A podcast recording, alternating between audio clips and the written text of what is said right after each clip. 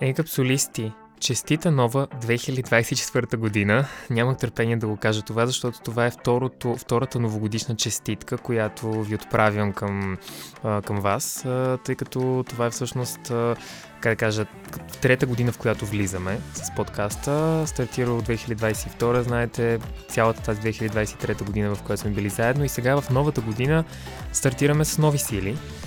Има с какво и в новата година да ви запознаем, да ви срещнем с интересни гости, с теми, които все така да свързват нашите две държави, България и Унгария.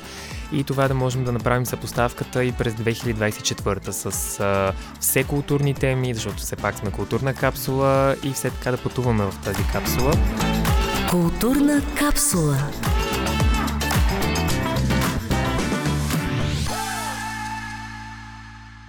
А сега ще започнем с спорт тази година. Всъщност, между спорт и култура бих се навил да кажа, че има сходство, защото да кажем, че и спорта си има своя култура. Има неща, за които те първо в разговора ще обсъдим. И това, че със сигурност е нещо по-различно за културна капсула. Ние обикновено се, до момента сме се фокусирали върху отраслите на културата, а сега всъщност ще говорим конкретно за спорт и този е един спорт, който може да не очаквате, но ще ви запознаем с него така да се каже, по-отблизо, за да може и вие да сте част от, от историята му и от това, което най-вероятно му и предстои, това, което е актуално. Така че и госта ми е по темата твърде запознат с тегбола. Ето това е спорта, за който ще си говорим. Чавдар Славков, който се радвам да посрещна тук в студиото и да го попитам как се чувстваш. Любими въпрос. Благодаря за поканата. Чувствам се добре. Миналата седмица се прибрахме от а, най-голямото мероприятие в световен мащаб за текбола, световно първенство в Тайланд. А, за мен това, това беше второ участие. Миналата година бях само като треньор на националния отбор. Тази година бях и като треньор и като състезател. А, мисля, че отбора направи най-доброто класиране за последните 3-4 години. Ще си поговорим за световното след малко, но първо да, да започнем с това какво представлява тегбола, за да запознаем и капсулистите, които може би им е любопитно, но не са чували до момента толкова много. Тегбола е смесица между тенисна маса и джитбол. Значи играе се на извита маса а, с топка подобна на тези, които се играе в футбол, само че е по-лекотена. Мисля, че е 300 50 грама, като а, масата е извита, тъй като контрола на топката трябва да е много добър, защото а, тупканията на топката са по различен начин. Топката идва нали, високо, ниско и така нататък. Правила, правилата са доста специфични, тъй като нямаш право да играеш два пъти подред с една и съща част на тялото, както и при атака ако да кажем се атакува с глава, следващата атака не трябва да бъде с глава. Общо взето карате много да мислиш, да взимаш бързи решения и смисъл да си добре подготвени физически, тактически и технически. Това, което прочетох, ровики се за спорта, е, че всъщност е по-нов спорт. Така се смята. Да, създаване в Унгария, 2014 година, мисля. А, първото световно, ако не се бъркам, мисля, че беше 2017 година. А, спорта много бързо се популяризира. Вече има, може би, около 100 няколко федерации. Не знам точно колко са в световен мащаб. лятото беше в летните Олимпийски европейски игри в Краков като спорт.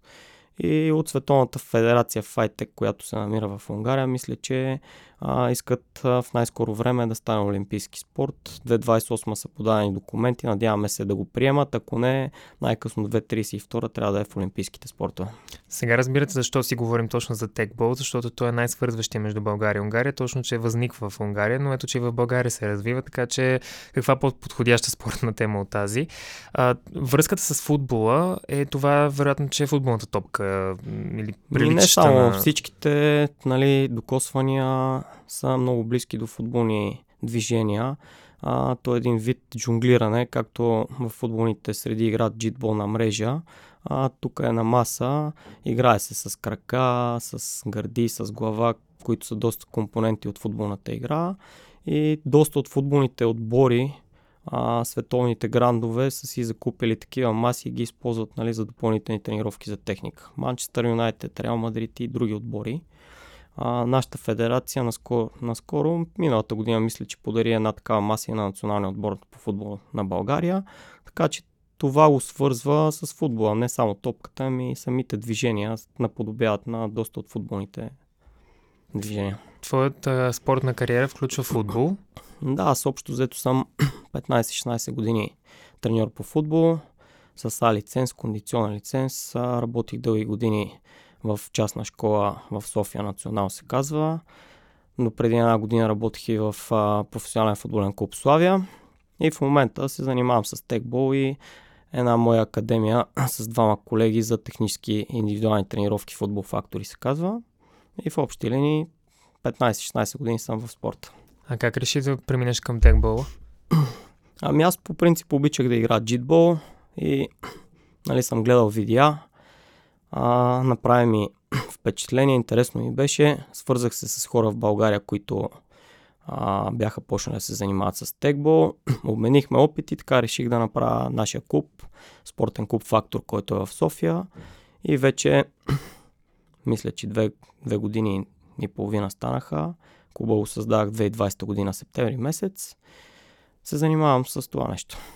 Значи 2020 септември това е било точно пандемно време, малко след да, това. Да, малко беше сложно, но лека по лека нещата се получиха. В началото стартирахме малко състезатели, после почнаха да идват доста деца от а, софийските футболни клубове, така на допълнителни тренировки за усъвършенстване. И сега, нали, вече клуба се поразрасна, имаме национални състезатели. Миналата година, тази година, не миналата година, участвахме на 5 а, първенства извън България, 4 тура в Европа и световното в Тайланд. Да, ето световното чакам да стигнем, просто ми е любопитно да е постепенно.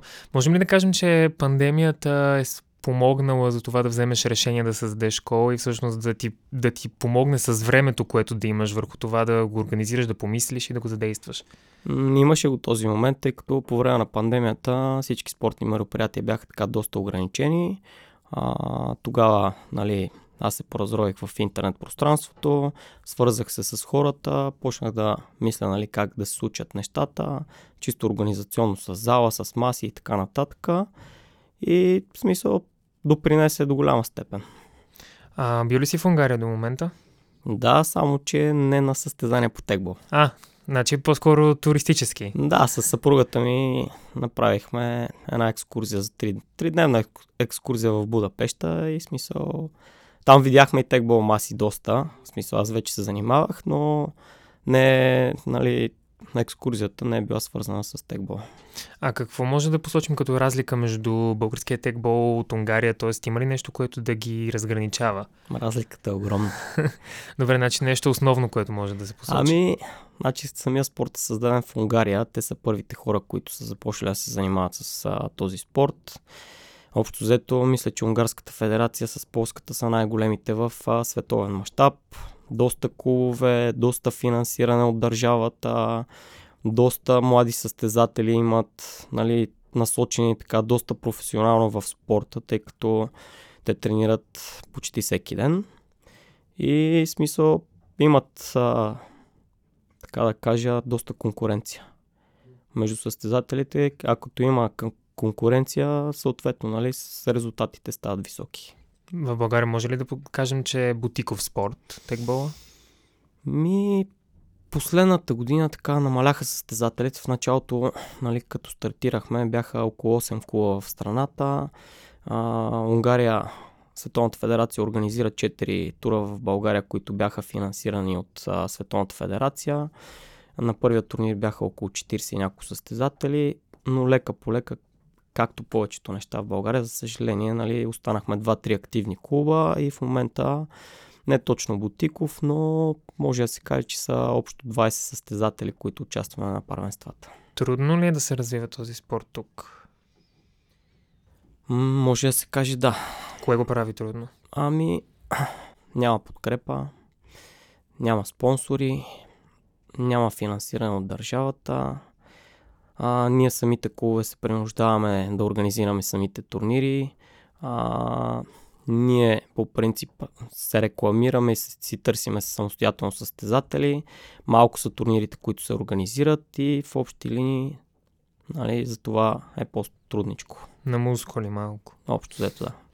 Ми, то се смята, че нали, спорта е нещо, което изисква мускули, но това не трябва да е за сметка на това как да се развива и да присъства, но а, виждаме, че има ли мотивация, има и начин, защото резултатите от световното сега, което точно е за края на годината беше, до началото на декември всъщност, в Банкок в Тайланд показа точно, че нещата се случват. И резултатите там, с които ти се прибираш, идваш тук в студиото, са както следва, че всъщност са участвали от, от България състезатели. Ти си участвал също, както спомена. След малко ще те попитам и за твоето участие. Стойчо Жеков може да отбележим като блестящ резултат с това, че има 4 победи. Точно така. И всъщност сега ще оставя теб да ми разкажеш каква беше атмосферата в Тайланд. Отидохте ли притеснени от конкуренцията? Там какво се случи вече на самото пристигане? Малко стори, стори телинг. Ами пътуването беше доста така тежко, тъй като доста път беше общо взето. Пътувахме до Доха, Катар, там прикачихме на полет за Банкок. Общо взето беше, мисля, че чисто като полет и 12 часа. А, Тайланд беше красиво. Общо взето беше различна култура, което ни направи така хубаво впечатление. В крайните квартали беше малко по-така нали, мизерно, както навсякъде. В центъра беше лъскаво. Организацията по турнира не беше на чак толкова високо ниво. Миналата и по-миналата година беше по-добра организацията в а, Европа. От турнира не мога да кажа, че сме отишли с а, кой знае какви очаквания, тъй като на нас ни се налага да тренираме по два пъти в седмицата, иска ни се повече, но на този етап не може да си го позволиме. Така че отидахме и се опитахме да въз, възможно най-много да вземем победи и вече каквото стане. А по принцип представянето беше най-доброто за последните 3-4 години. От нашия клуб а, участвахме аз и Стойчо в две дисциплини, на двойка мъже и на единица мъже. И от клуба в Димитровград, Тегбол Димитровград, а, взеха участие а, Нетко Андонов и Ангелена Танасова. Те участваха на смесена двойка и на единица жени, пак в две дисциплини. Равносметката е следната. Значи Стойчо постигна три победи в груповата фаза, после на директни елиминации победи Словака. А, да подчертая, че победите му бяха чисти с по 2 на 0 сета и 4 победи. И вече в а, осмина финалната а, среща се падна с унгарец, който е трикратен световен шампион. А, също Стойчо се представи страхотно, тъй като нали, загуби двата гейма с 12-6-12-8, като направи страхотни точки, игра доста силно, не беше толкова притеснен и сме доволни от играта му. На двойки мъже излезнахме като втори в а, групата, а, бихме Ирак, паднахме от Полша, поляците са много силна страна в текбола. А, и спечелихме служебно срещу Бенин, тъй като състезателите на Бенин поради някаква причина не участваха на световното. Класирахме се за топ 32 и в среща на, а, на 16 на финали за класиране в топ 16 играхме с а, Ливан. Те са две млади момчета, които две години подред мисля, че стигат до топ 8 на света и там вече беше трудно да спечелим матча, биха ни доста. Но като цяло се представихме добре. От спортен клуб Димитровград също от много добро класиране. Ангелина Танасова а, в групата мисля, че стана втора, като се класира и тя за топ 32 и там загуби от Ливанката. А, на микс а, двойките, смесените двойки мъж-жена, Неделчо и Ангелина станаха втори в групата и директно излезнаха на а, топ 16. Там обаче се паднаха с бразилската двойка, които играха финал и просто не успяха да се противопоставят. Но е важно да отбележим, че със сигурност в България, където текбола е и от по-скоро, със сигурност нали, в Унгария от по-давна и нали, в Полша, където се развива този спорт тук в Европа доста силно, със сигурност резултатът е доста смел. Тоест това са смели показатели, смели резултати, със сигурност едно достойно представяне е важно да го отбележим и да го оценим, тъй като що ме най-доброто в последните години е ясно, че нещата се развиват и че всъщност независимо от конкуренцията, независимо от все пак е световно, тук казваме абсолютно цял свят, а, ясно, че няма как да е леко и със сигурност а, това да се включиш, това да си, нали, да си мотивиран и всъщност да достигнеш максимално, да наскочиш себе си и възможностите ти, показва, че нещата се получават, защото всички тези победи, които са постигнати, това добро представяне трябва да служи единствено за пример и за това да се обръща внимание, да се говори за това, да може да, да стига до дори висок, високите етажи в държавата и да се знае, че и за този по-неразпространен спорт в България, за разлика от по-комерциалните, които ги има. Като типове спорт и при този се постигат резултати и се върви напред на световно ето в Тайланд. Със сигурност резултатът е доста добър. А, по принцип, а, ние преди да заминем за световното, а, нали, надявахме се като таван на резултати бяхме си определили, че може да стигнем до топ 16 на единици на двойки мъже при добър жреби, при добра игра, добро стечение на обстоятелствата. Резултатът е много добър, доволни сме и нали, те първа надяваме се да тренираме и до година да покажем по-добри резултати. Тоест сега плановете за тази 2024 са всъщност да се засилени тренировките и да може да се подготвите Надяваме още се. Надяваме се да имаме възможност да тренираме поне 3-4 пъти в седмицата, тъй като в смисъл с повече тренировки веднага се вдигат и резултатите, и формата, и представянето. А, доколкото сме запознати, календар още не е излезнал, но най-вероятно ще има около 7-8 тура в Европа и се надявам да успеем поне на 2, 3, 4 да успеем да отидем, тъй като всичко, нали, цялото финансиране е от наши лични средства и се надяваме да успеем да отидем на поне 3-4 турнира. А вече с до година световното, това, което чухме, най-вероятно ще бъде в Съединените Американски щати и за там вече ще видим как ще са нещата. Значи ти искаме палци. А сега за твоето представяне, тъй като тази година си се явил, това ли причината е се явиш, за да можеш да, сте, да, да участваш и в, в, в категорията за двойки? Ами, по стечение на обстоятелствата, така се получи, че аз нали, се включих в а, а, отбора двойката на България, тъй като миналата година имах а, още един много силен състезател, но за съжаление той стана студент и замина да учи в Холандия. По принцип те се готвиха двамата с Стойчо нали, да участват на първо на квалификациите в България, тъй като има квалификации, нали, смисъл различните клубе а, имат в различните дисциплини представители и вече който спечели повече от турнирите в България се явява на световно.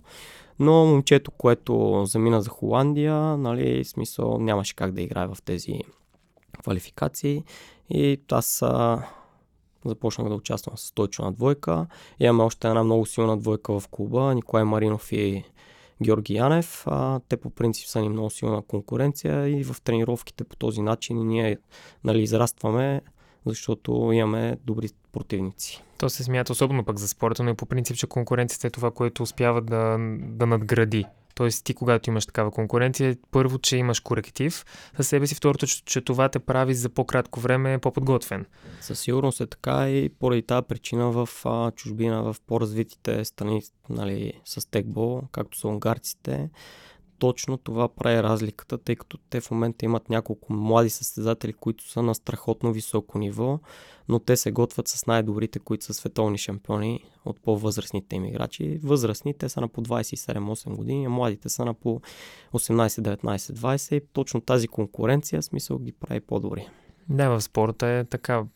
Възрастта е по-различна и съответно винаги, как да кажа, нали, ако се разделя на, на по-ранна възраст, винаги, в смисъл, просто са различни граници за това с другите сфери как се развиват нещата, защото при спорта винаги започваш от по-ранна възраст, обикновено резултатите са пак в малко по-различен възрастов диапазон и тези, които са според самия спорт, според физическа подготвеност и това, което, как да кажа, което е необходимо да се съобрази с тялото и организма, докато докато в, съответно в други отрасли е пък точно обратно. Тук, където тогава резултати се постигат чак след 35, големите резултати, примерно в медицината, да речем, и така нататък, просто защото са различни сфери, ти си изискват лична подготовка и лично време, което отнемат.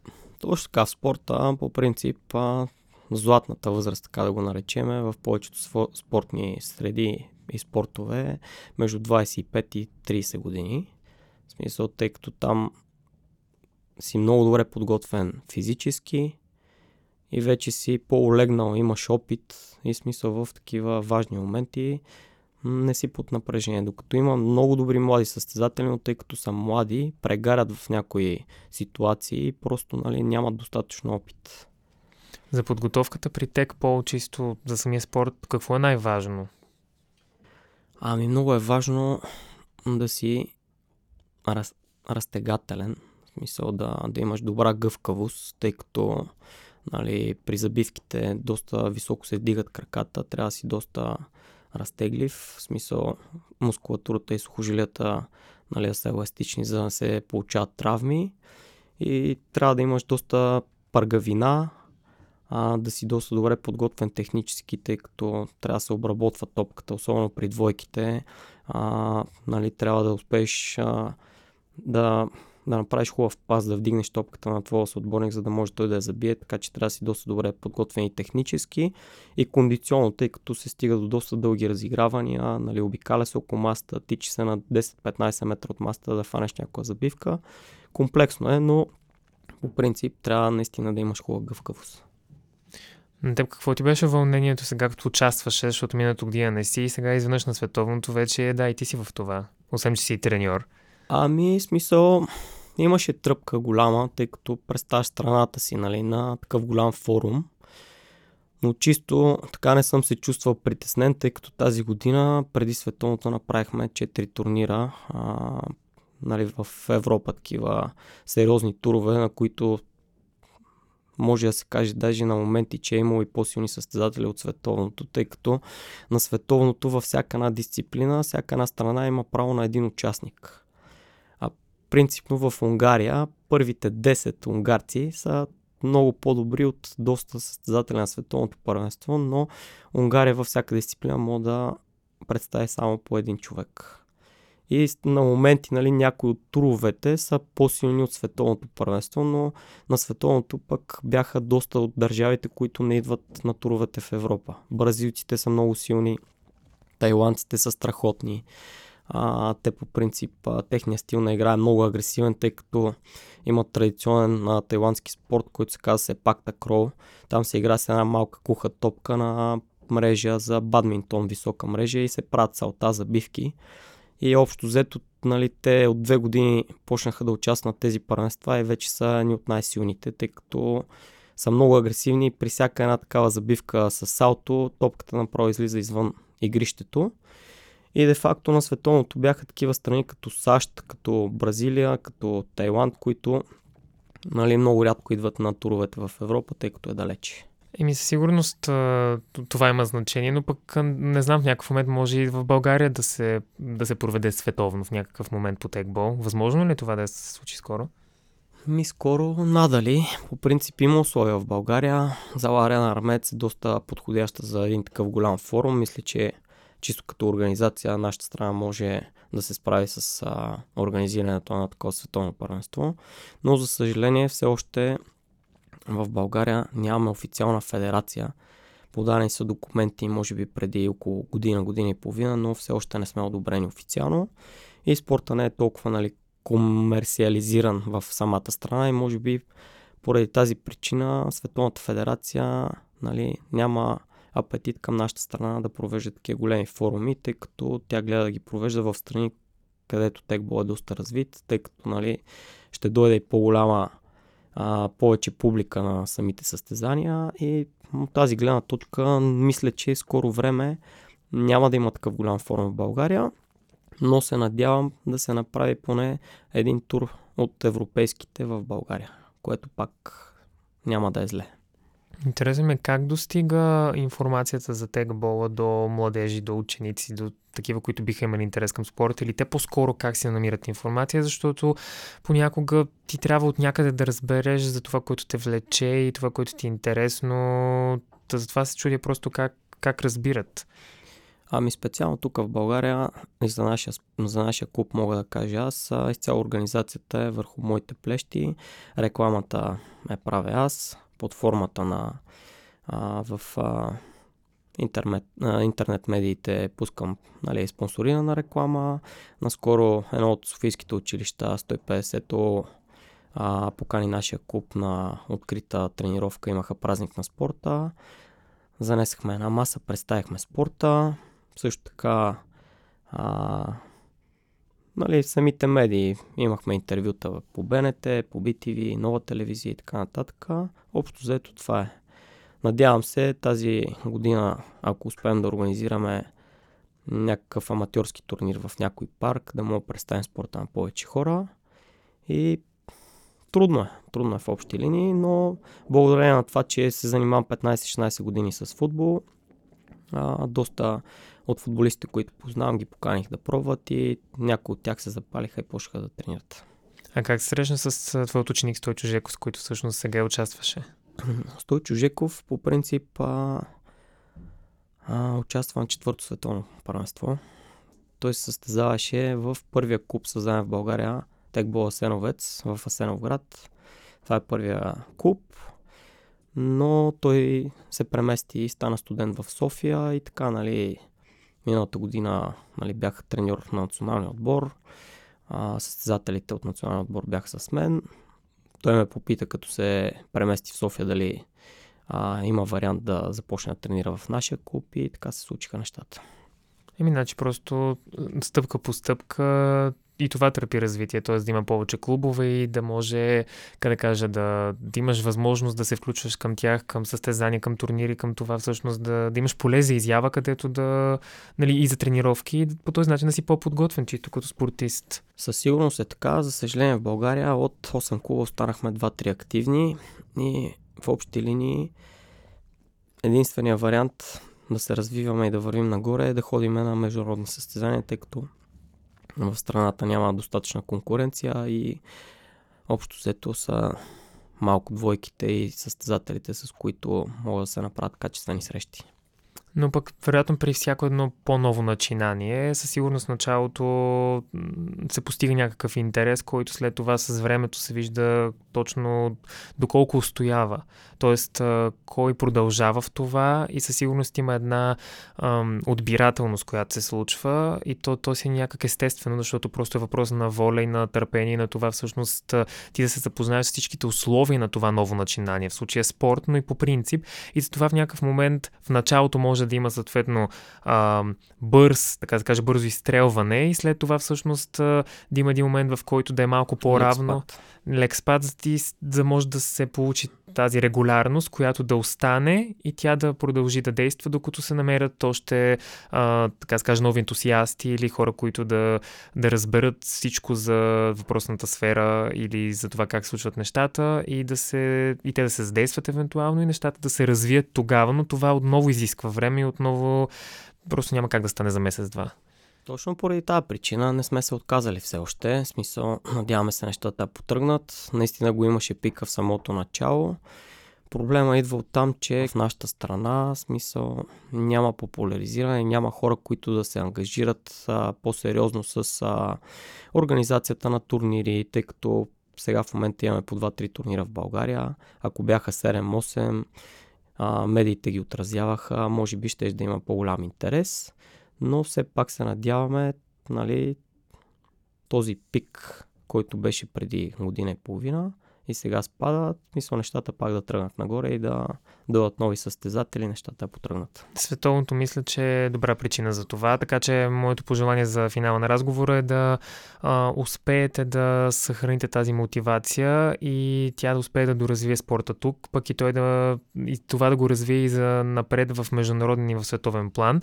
Така че със сигурност това, че не сте се отказали все още, аз би го заменил с това въобще да не се отказвате, ами като е нещо, което ви пали и нещо, което ви е важно, пък и по принцип е важно от спортната история, така да кажа, характеристика на България и, и на Унгария също, защото си говорим тук и за двете места. А, ви пожелавам да сте още по-подготвени и заредени за предстоящо световно през тази 2024 и да се върнете с още по-добри резултати. А ние с капсулистите спокойно може да ви поздравим, както и в по-ранния етап на разговора за постигнатите сега резултати в световното в Тайланд.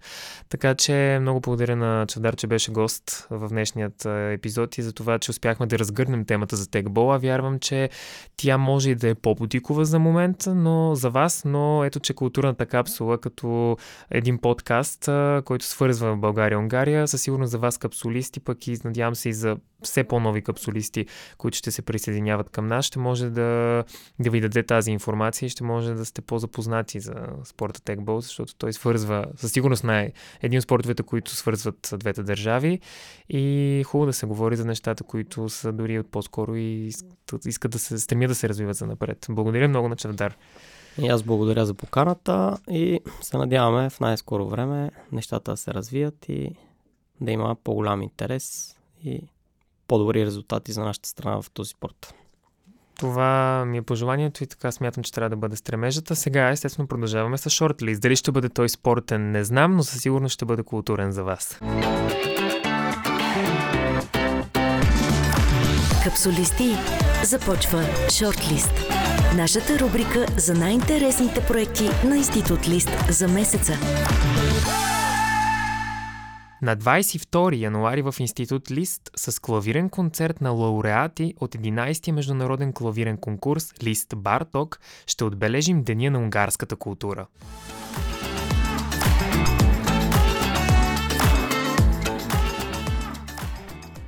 Очаквайте в края на януари киноклуба на Институт Лист, в който ще ви покажем съвремени и класически унгарски филмови продукции.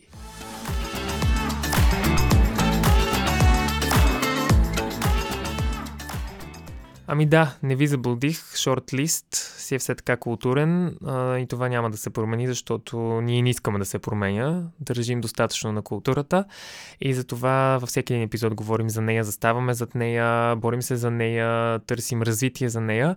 Така че това си една константа за подкаста. Това, което отново по традиция мога да ви кажа е къде да ни откриете. Знаете, слушате Културна капсула във всичките аудиодигитални платформи, подкаст платформи. Те са 5-6, така че там сме. Ам, и не забравяйте да споделяте на ваши приятели, за да могат и те да се превръщат в капсулисти. Освен епизодите, които да послушате на спокойствие и да се върнете към по-старите издания, може всичко, което е по-ново или което е съхранено в социалните мрежи да му хвърлите по едно око и ухо.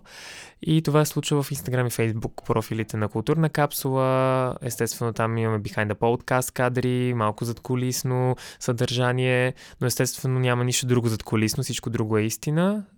Просто така, обичам някак колисите, които са повече в театралната сфера да си ги включвам и тук. А, и смятам, че винаги има какво да видите отвъд и винаги има какво да, да чуете допълнително. Така че там сме. И ще, все така ще продължавам да говоря с а, истина за културата и за всичките ни културни пътешествия, които са в капсулата. Така че чакам ви за следващите месеци през 2024. Всеки първи петък от месеца сме тук и сме при вас капсулисти.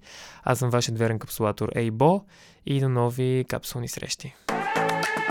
Нашата капсула пристигна и ще ви очаква със следващия епизод. Благодарим, че слушате Културна капсула и ставате част от моста между Унгария и България.